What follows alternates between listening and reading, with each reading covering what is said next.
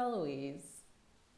Okay, so if someone's super bad at something, or like moderately bad, or like just average at it, and they're super passionate about this one topic or thing, do you support them from afar, or do you just like, what, how do you feel? Like, if someone's not great at something, do you just tell them outright? No, because they're passionate about it. It's like, does it even matter if you're passionate about it? That's what they want to do. Who cares But if they're bad at it this or person not? to go into this field and think they're all that, and have them be humbled. Maybe it's for them to experience on their own. Like I wouldn't, I wouldn't want to stomp like you in poetry. What if like all of us were lying and saying, "Yoko, your poetry's trash," and then you know like you're in love with it or something? I'd rather have y'all tell me directly than just be like lie to my face. That's true. You know, I would want to know. That's true. Um, I don't know. I guess it also depends on the person. Some people they can't take the truth, so you just kind of dance around it. Like I don't want to stomp on their dreams. You look like you want to tell me something. I don't. I don't. You look like you're trying to like attack someone. You swear you're not, but I not. feel like this is targeted toward. Is it towards me?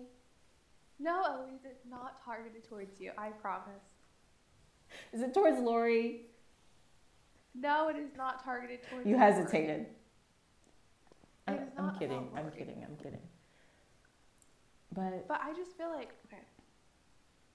I don't want this person going into like a certain field that they want to go into and be like, wow, I'm gonna like excel this field. I'm gonna be like star of this field, and then they come out disappointed, end up in like a suburban house, teaching elementary school kids how to paint or draw, and you know that's their life. yeah, but I feel like passion overrules all. Like if someone is really, first of all, I think people who are passionate about something, they put in the time and the work to do it, and they'll put the effort they need to excel at that, even if they're not great at it at first, or um, like they don't realize it. I just think that like when you're passionate about something, you put in the work for it. So somehow it's going to balance out. Even if they're not going to be like super talented or excel at it, they're going to at least be decent or, you know, average. I had a former friend who was like a painter, right? Mhm. and her pieces were they were good object they were good. But there was always something so simple about them like anyone could do it. Or like they she only used to do like flowers and like very simple paint strokes they were pretty to look at. But it wasn't something that like um, would be put in like a museum per se. And she's super passionate about art and super passionate about like painting. Mhm. but her paintings are not that good. Like you know, um, how North West had like the painting that everyone was like, "There's no way like a ten year old did that." No. Like you know what I'm talking about? Mm-mm.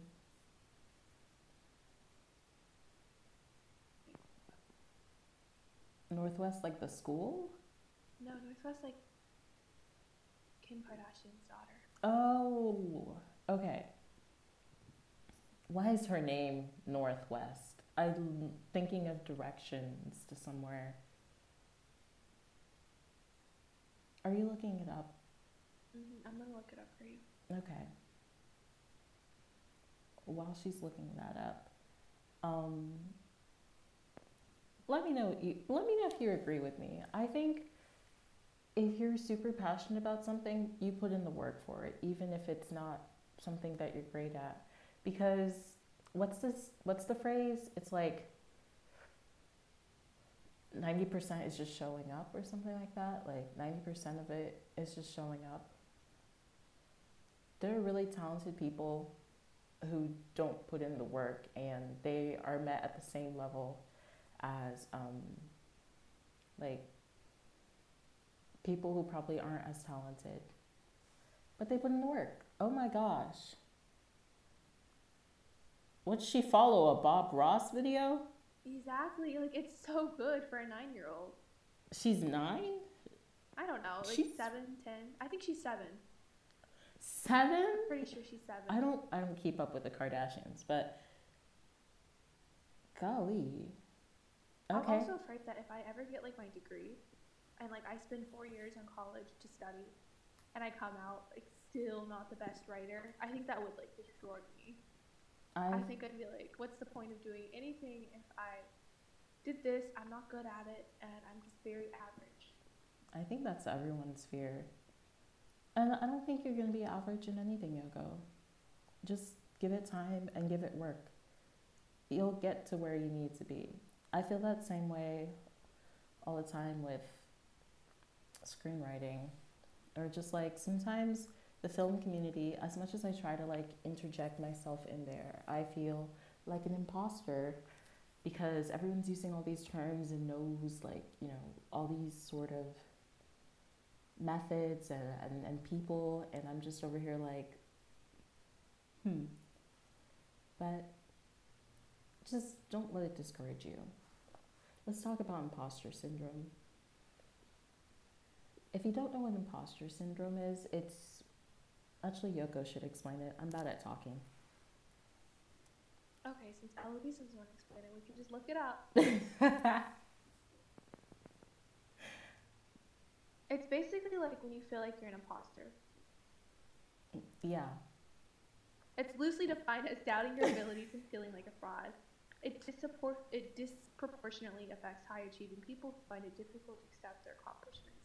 Okay, my thing about it is, I saw this post. I was like, y'all all can't have imposter syndrome. Some of y'all have to be actually bad at the thing. And I was like, don't let that send me into a spiral. Not today.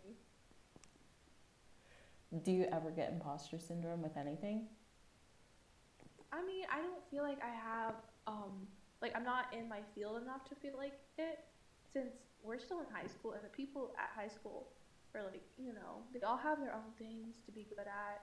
They all have like different interests, so it's not like everyone in my field. But um, yeah, I mean, like Um, sometimes I feel imposter syndrome. I don't know. Um, I never had a freshman year of high school, so sometimes when everyone has like all their their achievements, especially this year, all like the seniors, you know, posting about their achievements and stuff, is based off of you know like all the four years that they put into high school and sometimes I feel like I've just had it real, not real easy with high school. I've had my breakdowns, but I just never felt like I never felt like those those kids in the movies who like they spend 4 years not socializing with others and all they do is put in this work so that they can go to like a top school. Um, and then they do get that. But it's just like I don't know, sometimes I feel like did I do enough work? Like, did I put in enough? I mean, I have a really vast set of extracurriculars, but when it really comes down to like the academics, like, I don't know, like, or maybe it's just me feeling weird because I never submitted an SAT or ACT score because those scores are like low. Maybe I'm just a bad tester. Maybe I think I had a 23, and then I've posted several times during my standardized test. Also, I heard this thing that you shouldn't be like defined and tethered by your hobbies and interests. Like you should have a sense of purpose outside of like your passion. yeah. Like I don't think it should be like defining of you. Mhm. Otherwise, you can like lose yourself or burn yourself out in that field. Wait, what? Mm, So you're saying that people should feel like they have a sense of purpose in their field because if it's just a hobby, they're gonna feel. Oh wait, okay, that makes sense.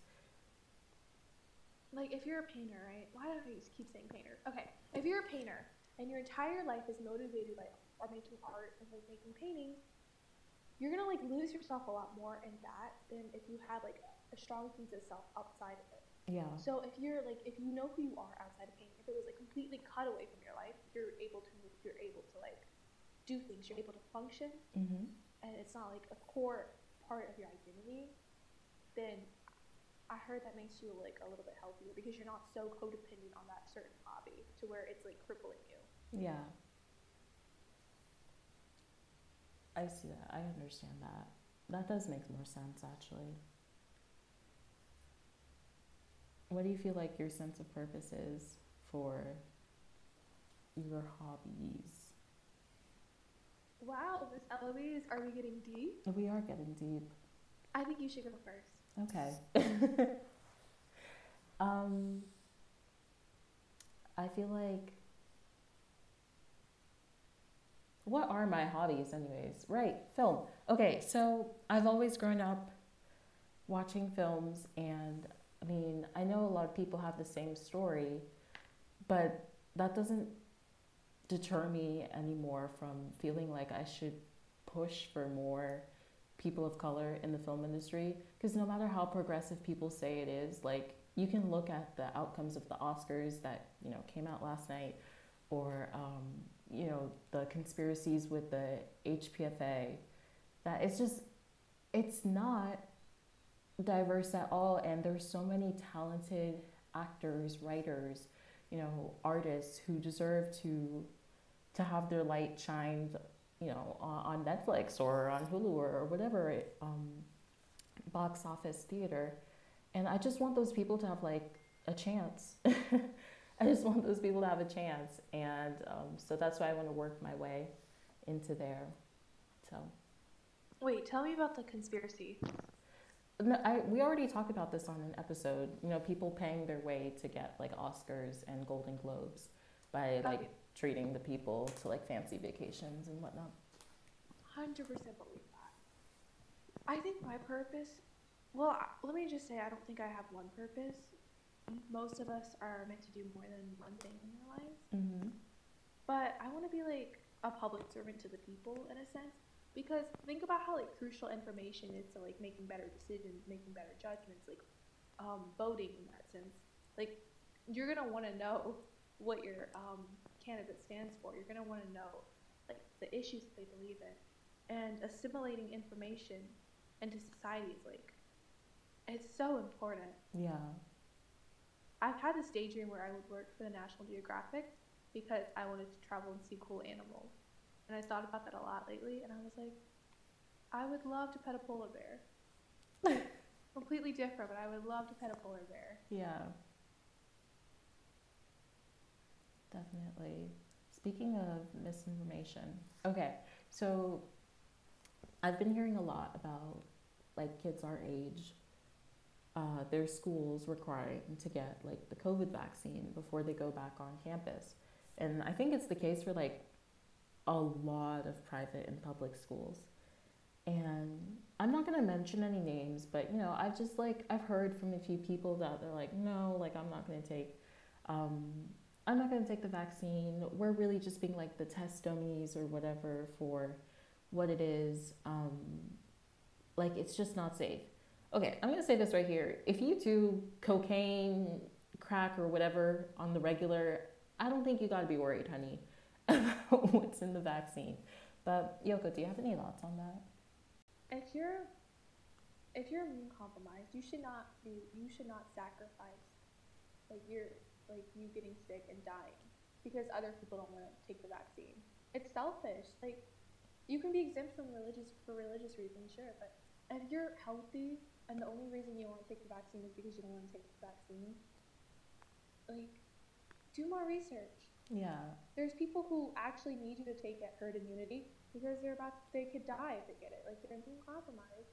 And of course, like those people can get the vaccine and it's off internet or whatever. But like there's again there's people who can't they're allergic or whatever and i think it's right of the schools to enforce it because if they're not doing online school at all they want their students to feel safe so of course people should take the vaccine to go back to campus because if you're wanting to go a person if you're wanting to go and stuff why don't you want to take the vaccine? Yeah. I agree. If you're not taking it just to not take it or you know no literally that if you just to not take it you don't have any sort of like religious reasons against it or anything else like just take it like it's the same thing with i mean it's not the same thing as like mask wearing but just do it for the better good of like other people out of common courtesy for others So unless you want to do school online or you're going to keep yourself in your house for the next couple years, because my prediction is, we're, I mean, this pandemic is still going to be around for you know a little while, but at least let's take steps to get out of it than to push ourselves back. You know what's so grating? People think just because they're vaccinated, they don't have to wear a mask in public. Like, there's people who come into uh, my job when they order food, and they will literally not have a mask on, and they'll be like, "I'm just so tired of the pandemic." I'll just look at them and not say anything. And my coworkers will be like laughing, like fake laughing, like the way people do in customer service. But I'm like, I'm not. You don't deserve a fake laugh out of me for saying that. Just because you're tired of it doesn't mean you don't have to. And like one one guy was like with his elderly mom, like she was literally like handicapped and everything, and he was just like, I'm just so sick of this pandemic. I don't need a mask. Like my coworker asked him if he wanted one, like she could go grab him one, and she was, and he was like, No, I'm good. Like come on, just seriously, you're just tired. I'm tired. I'm tired. I'm still living, however. Ugh, that's such that's such a terrible excuse. Oh my gosh. And I think it's also very generational. Like I'm trying to think back like World War 1, World War 2. The nation was doing a lot of more collective things, you know, as a people to do whatever it was in the interest of the nation. But like right now, it's like we've never been so divided. I don't know. I don't know, but it's just, it just, it's so selfish and it's so it it just speaks on our generation and the generation before us and the one before that. Really, just this entire century. Yeah. I rest my case. I don't think I like humanity very much. Me neither. Also, Yoko was drinking cold brew, guys, because she was too lazy to get water. Um, Which is really bad because it's drying out my throat more and more. yeah. Like I keep taking sips in between, hoping it's gonna be hydrating. Every single time my throat's like the desert. It's like just becoming raspier and raspier. Oh my gosh. Anyway, thanks for listening, guys, to Spoken Word Diaries. I'm Eloise. I'm Yoko. Until next time.